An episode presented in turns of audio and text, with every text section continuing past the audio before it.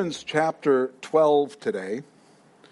In chapter 12, Paul changes the focus from Israel to having a relationship with God and with each other.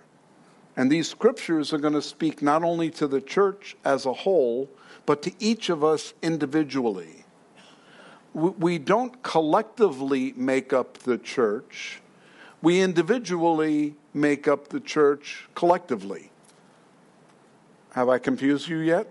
Okay, so so the church isn't a building, the church is the people. And so we are the church, regardless of where we are, uh, whatever building we're in, we are uh, the church. In the previous 11 chapters, Paul reveals the depravity of mankind in contrast to the love of God. We could see how messed up people get when they try to work their way to heaven. You know, and if we could work our way to heaven, if we were able to access the throne room of God based on what we do, Jesus wouldn't have had to have come and die for us. We could have just worked our way. And then some of us would have had like an upfront seat in heaven and some of us would be like in the bleacher seats, you know, way up high, you know. Oh, sorry, but that's not how heaven works.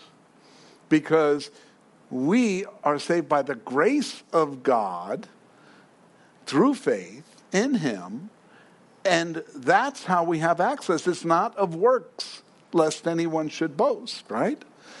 And so that's where Paul is now tidying things up. He's going to focus on that. He discussed the need for righteousness and the failure of man to achieve it through the works that we do.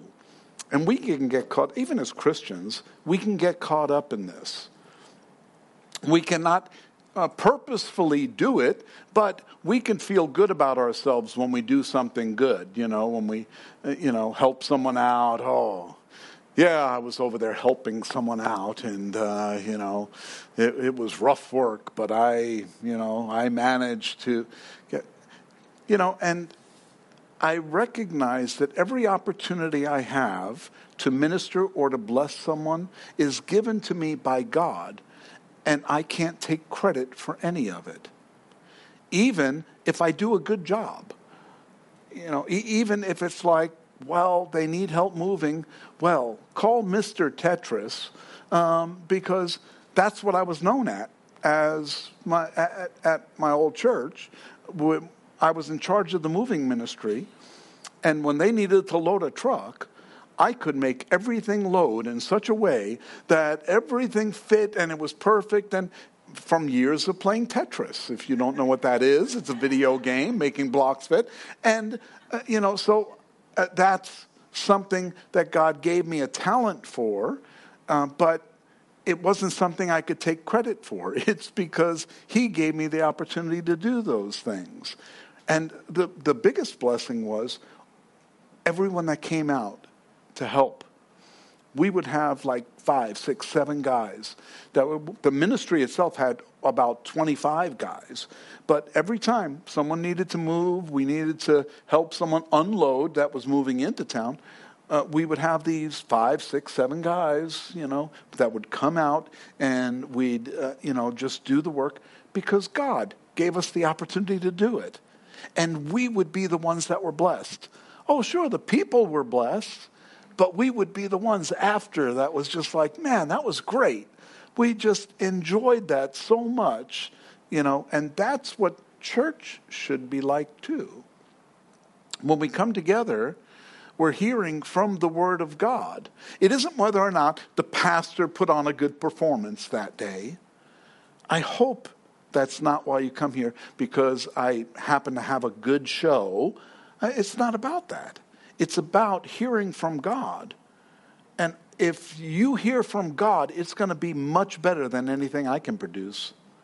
And so I always pray beforehand, you know, let God be the one speaking from this pulpit. Let God be the one. Let the scripture be what's reaching your hearts. And today, that's what I pray for. Today's message is titled Living for God. We continue our study through the book of Romans with chapter 12. We're going to be starting in verse 1, where Paul says, I beseech you, therefore, brethren, by the mercies of God, that you present your bodies a living sacrifice, holy, acceptable to God, which is your reasonable service. I, I like that uh, Paul starts out, I beseech you. He's not saying, I command you, I direct you. Beseech means, I plead with you. You know, I hope that you would do these things. You, therefore, brethren, he's speaking to us. We are the brethren. We are brothers and sisters in Christ. And that's who he's writing this to. He's not writing to this to the general population. He's writing this to people who know Jesus Christ. And I, I pray that every one of us knows Jesus as their Lord and Savior. Because the scriptures don't have as much meaning to a person that doesn't have the Holy Spirit. They read it, they may get some intellectual knowledge from it, they may feel good or they may feel bad by some of what they read, but it's not here it, it, it, has to sink down the 12 inches or however far that is to hear and to become part of our lives. It has to be part of what we believe, how we live. And that's what Paul is really getting to here. I beseech you, brethren, by the mercies of God. Mercies of God. God pours out his mercy upon us. How many of us appreciate the mercy of God? Because mercy is what you get when you don't deserve it. You don't deserve mercy. We don't work for mercy. We don't. Mercy is not getting what you deserve. Grace is getting what you don't deserve. But by the mercies of God. What we don't get, what we don't have happen to us because we've lived in opposition to God, but He gives us mercy, so He doesn't hold it against us as brethren.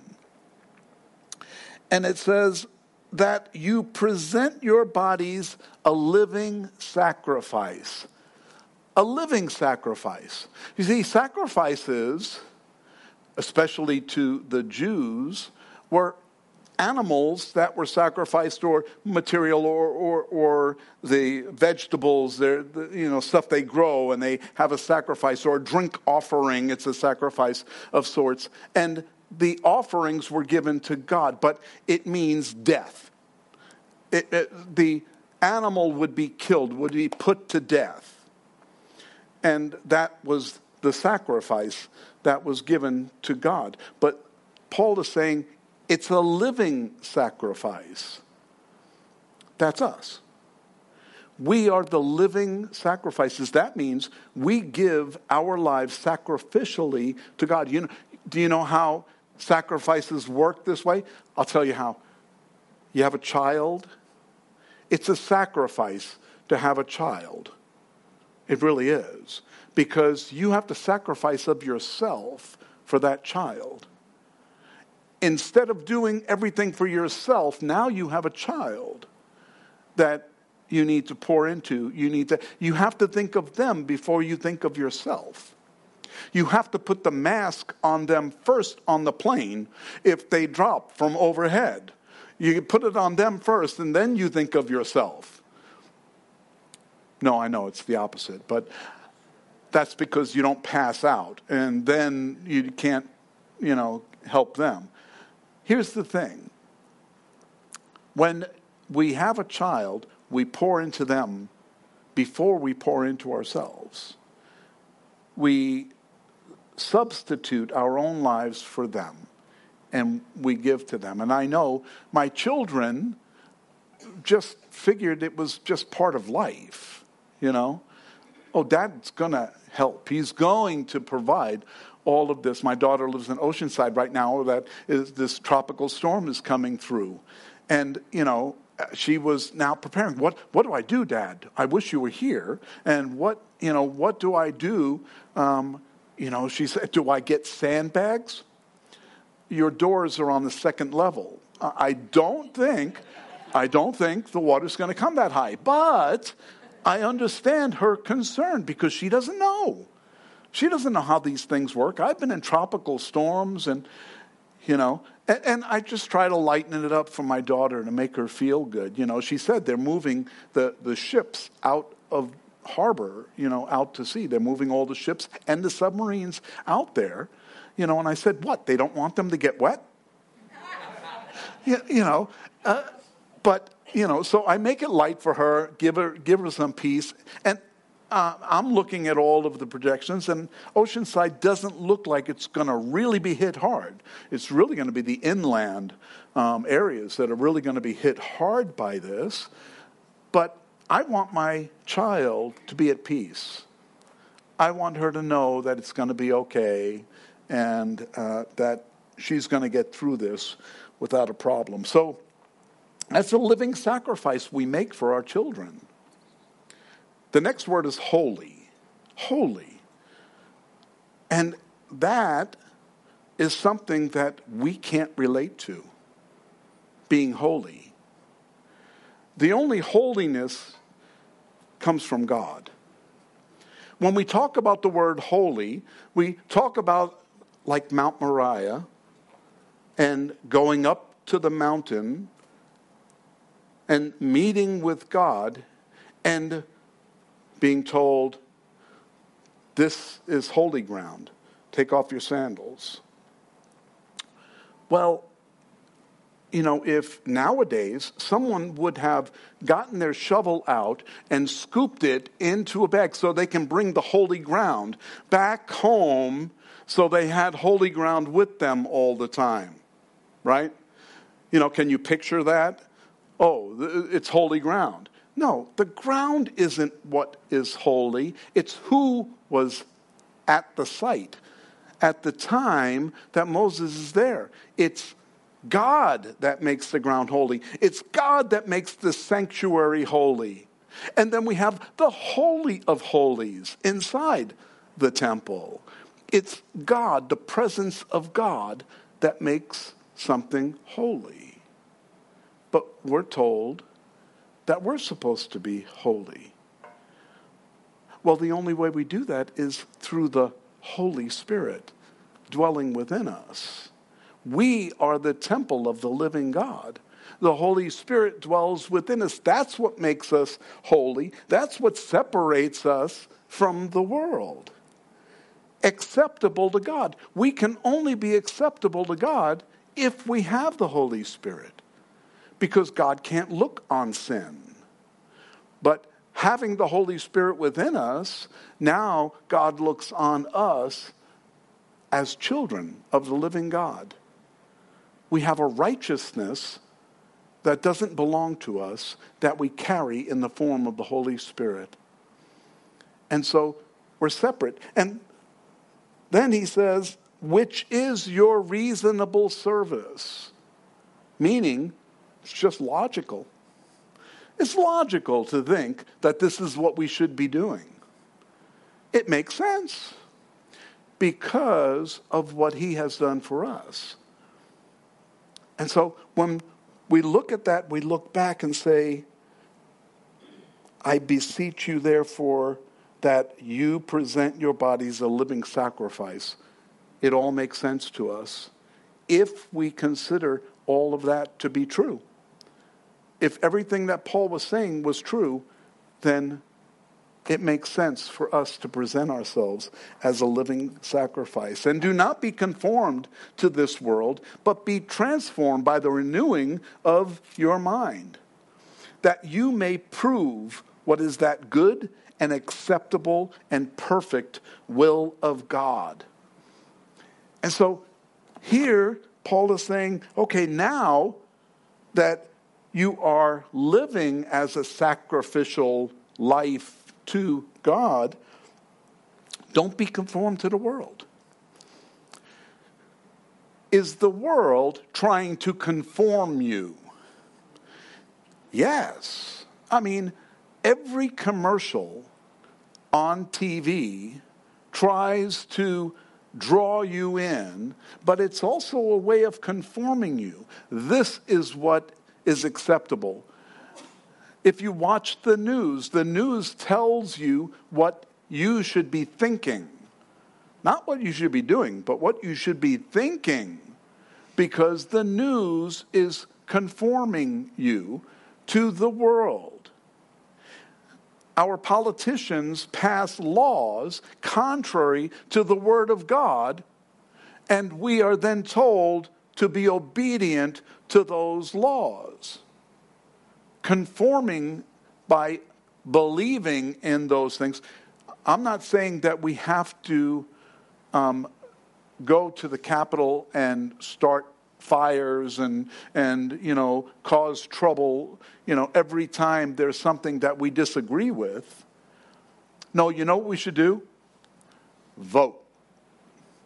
And we elect people that have the same common ideas that we believe scriptural ideas scriptural people people that how come they say something one day and then they act differently once they get in office because the enemy is really good at what he does. But here's the thing we should be expecting all of that. It's what the Bible says is going to happen. This shouldn't catch us off guard. We shouldn't say, oh no, you know, what God isn't paying attention. No, God's paying close attention to everything. He not only is paying attention, He told us ahead of time what to expect. That's what our studies on Wednesday night are going to be about.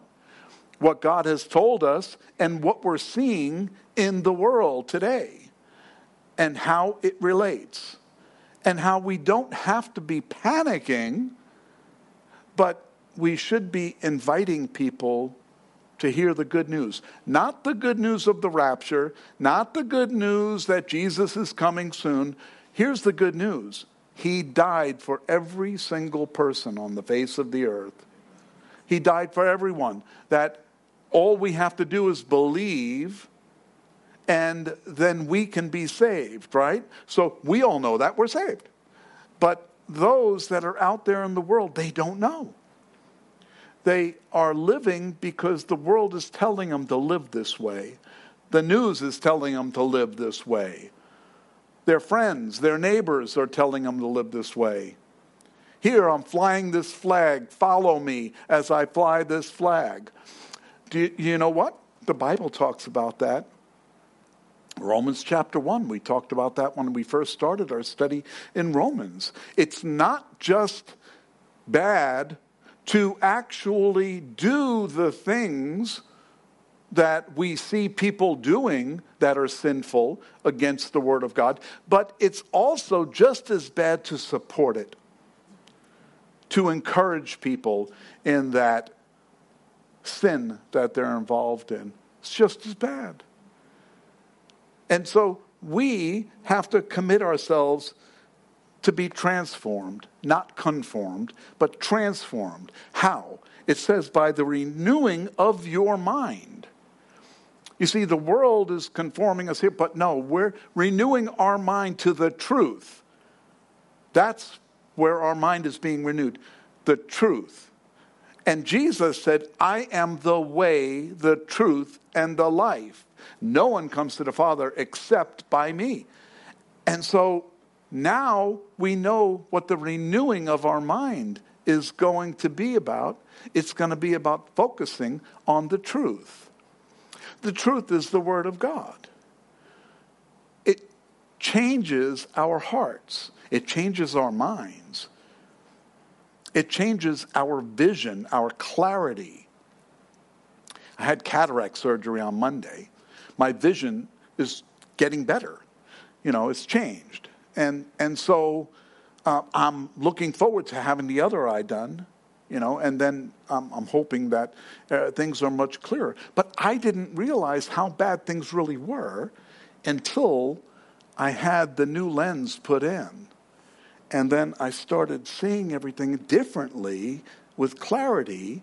When I get up at night and I look at the alarm clock, I can read it across the room. I know what time it is. That may be a bad thing. You know, it's two o'clock, then it's three o'clock, then it's four. So, you know, but now I'm going to have the other eye done. But see, here's the thing this eye wasn't bad, the other eye was really bad. And this eye wasn't that bad. But they replaced this one, things are clear, and now I close my eye and I look through this. Ah, this is terrible. This is horrible. They said it wasn't that bad. But to me now, because I have clarity, this is bad. That's what's going on in the world right now. When we have spiritual clarity, we look at the world and we see how bad things really are. We see the direction the world is heading. It's heading in the wrong direction. And you know what? Half the people don't think so. Why can't they see? Because they have cataracts. I, they, they have spiritual cataracts. They can't see clearly. And so when Jesus intervenes through his word, through the word of God, it changes our mind uh, that you may prove what is that good and acceptable and perfect will of God. Proving it. Well, how do you prove something? You, you test it and show that it's true. And so we prove the word and the will of God by how we live. When we read it, apply it to our lives, and then act it out and let the Word of God have control of our lives, and act it out and live as if the Word of God were true, well, it is, so this should be easy, uh, then it proves to the world that what we believe is true. You know, you can tell some, I, I won the lottery. You know, $500 million. I won it. Um, and, well, prove it to me. Well, here, here are the numbers. You know, here, I have them written down. Those are the numbers. Well, that doesn't prove anything. That proves you know how to write down numbers. But it doesn't prove, show me your bank account. Oh, you have 125 million? Well, after taxes, that would be about right. And so you did win 500 million. And, but if you're not going to prove it by showing what you believe, what you have, then it's not really going to affect someone else. They're not going to believe you. And so we prove it by how we live. We prove it by showing people how God changes our lives. We are a walking testimony to give evidence to the truth of the Word of God. And then when we do that, we show that the good and acceptable and perfect will of God. What is the will of God for our lives? Well, first, to understand His Word, to read His Word, and to apply it to our lives in such a way that the world will see that the Word of God is true by how we live our lives. We prove it and then they know for themselves. For I say, through the grace given to me to everyone who is among you, not to think of himself more highly than he ought to think, but to think soberly, as God has dealt to each one a measure of faith. Don't think too highly of yourself. We don't have a problem with that in our country today you know, it's like everyone wants to be president. And, uh, you know, they're lining up from here to Timbuktu to be president of the United States because they think more of themselves. They think they all have the answer to solve the problems.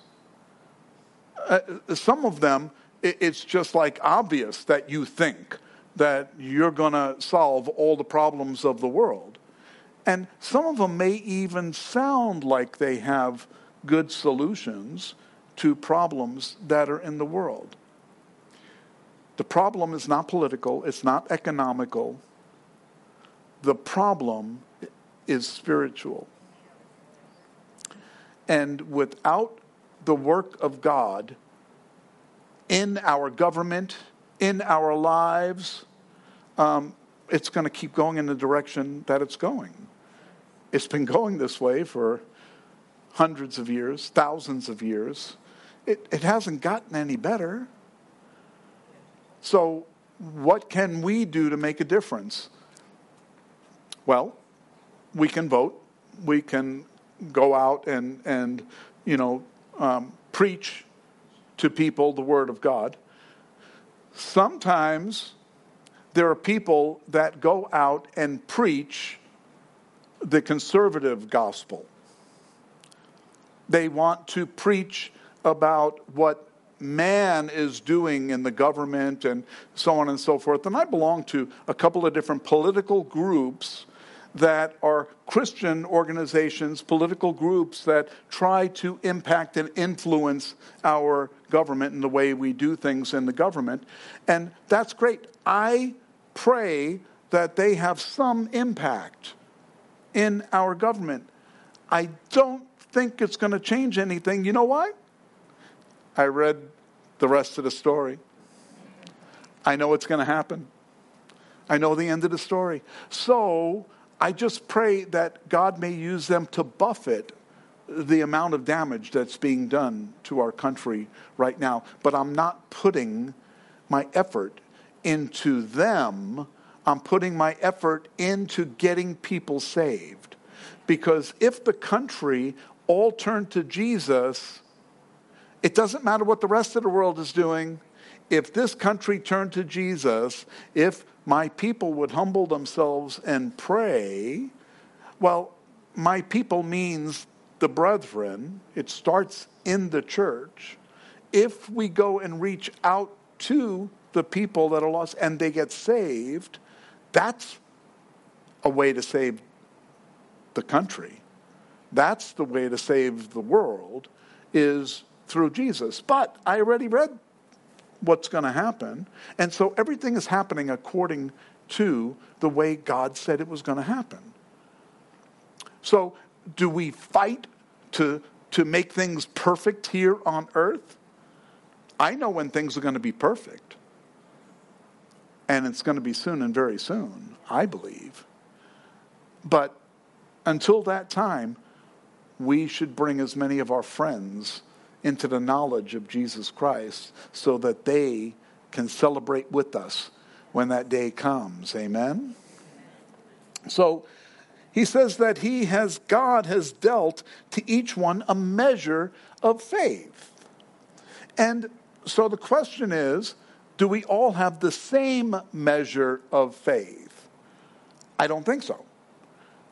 But that doesn't mean faith cannot be developed. You know, I think about the um, uh, Matthew 25 when Jesus um, gives talents. Ow. The, I'm going to have to get a softer podium. Um, can we get maybe some of those pool noodles and we'll just put some cushion here so I don't ever do that again? Okay, I'm over it now. Um, so you know, when I think of what Jesus was talking about when the master gave five talents to one servant, gave two talents to another, and gave one talent to another, and then he said, you know, go and, and you know, work it out until I come back. They were each given a measure based on their faith. And the guy with five doubled it. And the master came back and said, Well done and the guy with two came back and said, I doubled it. And the master said, Well done. You see, it wasn't a more well done for the five because that was what the master gave, and he did what he did. And the master knew. Obviously, he knew because he gave him five. He didn't give the guy with two five, he gave the guy with two two. But the guy with one, the master gave, could he have put it in the bank and increased even with interest? No, instead he put it in the ground. And that's what happens when Christians say, I have no impact, I have no influence, I can't do anything for God. Not true. There's always something, and that's the measure of faith, and God is the one who has given us that faith. By grace, we have been saved through faith, and it is a gift that God gave us, not of works, lest anyone should boast. It's a gift of God, that faith. And so now what we do with that faith is up to us. And we can develop that faith. We read that faith comes by hearing and hearing by the word of God in Romans 10 17. That tells us that there is a way to build faith, to increase our faith. And we should each be looking forward to doing that, to increasing our faith. Because the more faith that we have, the more we trust God in the hard times when things aren't going exactly the way we want them to. We look and say, okay, well, I have this much faith. I trust God. Even though things aren't going my way, I trust Him. I know He's going to do what He said He's going to do. How do I know? He told me. He promised it in His Word. And I trust Him to do that. And Peter uh, tells us in 1 Peter chapter 2 that this is how we build that faith. He says, 1 Peter chapter 2 verse 1, therefore laying aside all malice, all deceit, hypocrisy, envy, and all evil speaking, as newborn babes desire the pure milk of the word, that you may grow thereby if indeed you have tasted that the Lord is gracious, coming to him as a living stone, rejected indeed by men, but chosen by God and precious. You also are living stones, are being built up a spiritual house, a holy, keyword, holy priesthood to offer up spiritual sacrifices living sacrifices acceptable to God through Jesus Christ. We make up that spiritual house of the Lord. And Paul explains how each one of us are stones. We're all part of that. So, back in Romans uh, chapter 12, we look in verse 4 For as we have many members in one body, but all members do not have the same function. So we, being many, are one body in Christ and individually members of one another. There is the house, the church, the holy house that's built out of stones, living stones, for Jesus Christ. We have many members. You know, sometimes you feel like maybe I don't have as much impact. Or maybe you feel like you have a lot of impact. Maybe you feel like, uh, you know what, I have a lot. I just happen to be the pastor up here teaching, but all of us have the same Word of God. We're all able, you have more impact to reach your neighbor than I do. Don't call me and ask me to go speak to your neighbor. You go speak to them. Okay, because if they hear it from you, they know you. Uh, you know, they hear it from me, oh, the pastor. People don't want to hear pastors talk. We usually run over all the time. And so they don't want to, I, you know what, he talks too much. I, I want to focus on what God wants to say. And if he uses you, it'll have a lot more impact than if I was to get out there. We all have that role. We all have the ability to reach others. We're many members and we're all together in this one body. Having then gifts differing according to the grace that is given to us, let us use them. If prophecy, let us prophesy in proportion to our faith. The, you know, and prophecy is like one of the hot topics of the day. Prophecy. I, I want to talk about the future. I want to talk about what God is going to do, and so and we're going to on Wednesday nights. We're going to have the prophecy uh, teaching for ten weeks. But prophecy in this context is talking about uh, not about the foretelling, but the forthtelling of the Word of God. And so, if you read Scripture, if you share Scripture with someone, you're prophesying.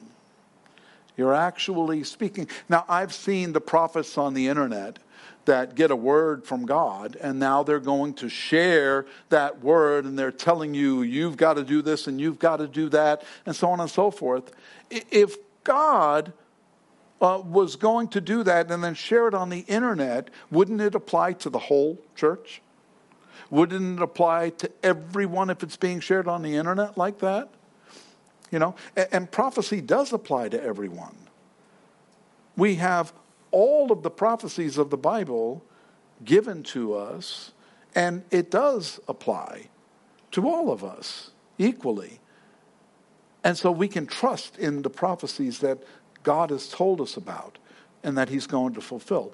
But when you hear a prophecy that applies to you specifically, it may not be prophecy, it may be what's known as a word of knowledge or something like that. That's okay if it's something that God has given someone to speak to you. I've had that happen. I've had people come up and give me a word, and I'm like, you know what? That's, that's solidly from God. That spoke to me. You're, you're saying something that I have been thinking about. It confirmed what I've been thinking about. And that's from God. That I can trust that's from God. But when someone steps up in the church and just starts saying something and it doesn't really apply to the body of Christ, um, then you have to wonder where did they get that from? And sometimes people want to show their gift um, rather than being obedient to the Holy Spirit. I believe being obedient to the Holy Spirit is more important than showing off our gifts. Uh, you know, showing, oh, look, I have the gift of so and so. Just be obedient to the Holy Spirit. He'll tell you when to apply the gift and how to apply the gift and, and use it. Believe me, all of us, all of us need to be sensitive to that because that's how ministry is done. I believe it's called body ministry. We all encourage each other, we pray for each other, we lift, you know, I, I hear from people and sometimes I don't want to say anything because it would come across as coming from the pastor you know, and I don't want to, and then I'll hear someone else go over and give a word of encouragement and, and say just the right thing. And it's like, praise the Lord. It wasn't from me, it was from God using them. That's, that's the Holy Spirit, you know. And I pray that God would do that more, you know, because that's for the whole church. That's body ministry. I love that. So if you have that gift, use it in proportion to your faith. I love that. In proportion to your faith. Some people don't have a lot of faith, but if God puts something on your heart, just go do it. Just go do what God has put on your heart. And let Him, that's how He builds faith. He builds faith by showing you, look, I'm going to use you to do that to do that little thing. And then in verse 7, or ministry, let us use it in our ministering. That's cool. Ministry and ministering. But everybody thinks the ministry is this. This is the ministry. No, this isn't the ministry. This is my gift that God gave me years ago that I didn't use for years because I was afraid to use it. Uh, well, that's not what God's really calling me to do. I'm just a type A personality, you know, and, and, and I would talk myself out of it, you know. But then God continued to put me in situations where I was able to teach. And then I could see, oh, God is using that. God is using that. Okay, well, then I will continue. But what good would teaching be if I didn't study the Word of God? What would I be teaching? You know, I would be teaching what I thought was important. And I, I want to teach what he thinks is important. And so when you minister, minister whatever God has given you, the gift that God has given you, minister it to someone else. You know, sometimes ministering is going, someone is sick, and you go and sit with them, and you just, you know, uh, be there for them and, and minister to them just by being present, listening to them, hearing what they have, praying for them. That's ministering. And every one of us can do that and apply that gift in one way or another. He who teaches in teaching, well, we just went through that. He who exhorts in exhortation, ah, that's great. I, I love exhorting. I love when people exhort others because they see someone needs to have an exhortation Sometimes I'm exhorted when I don't need the exhortation, and someone comes up and gives me an exhort, and I'm like, wow, that's from the Lord. I'm pumped. It just pumps me up even more. So be the one that God uses to exhort others. It's always great when He does that. He um, who gives with liberality. Okay, we don't all have to become liberals, but in this case, um, giving, it's okay to be a liberal. So, um, what he's talking about is giving. Don't give, you know, oh, I'm, I'm going to give. You know, we, we, everyone like, everyone has the gift of receiving, huh? right? We all have that gift. But giving is something that, you know, we, all right, how do we give? How much do we give? When do we give?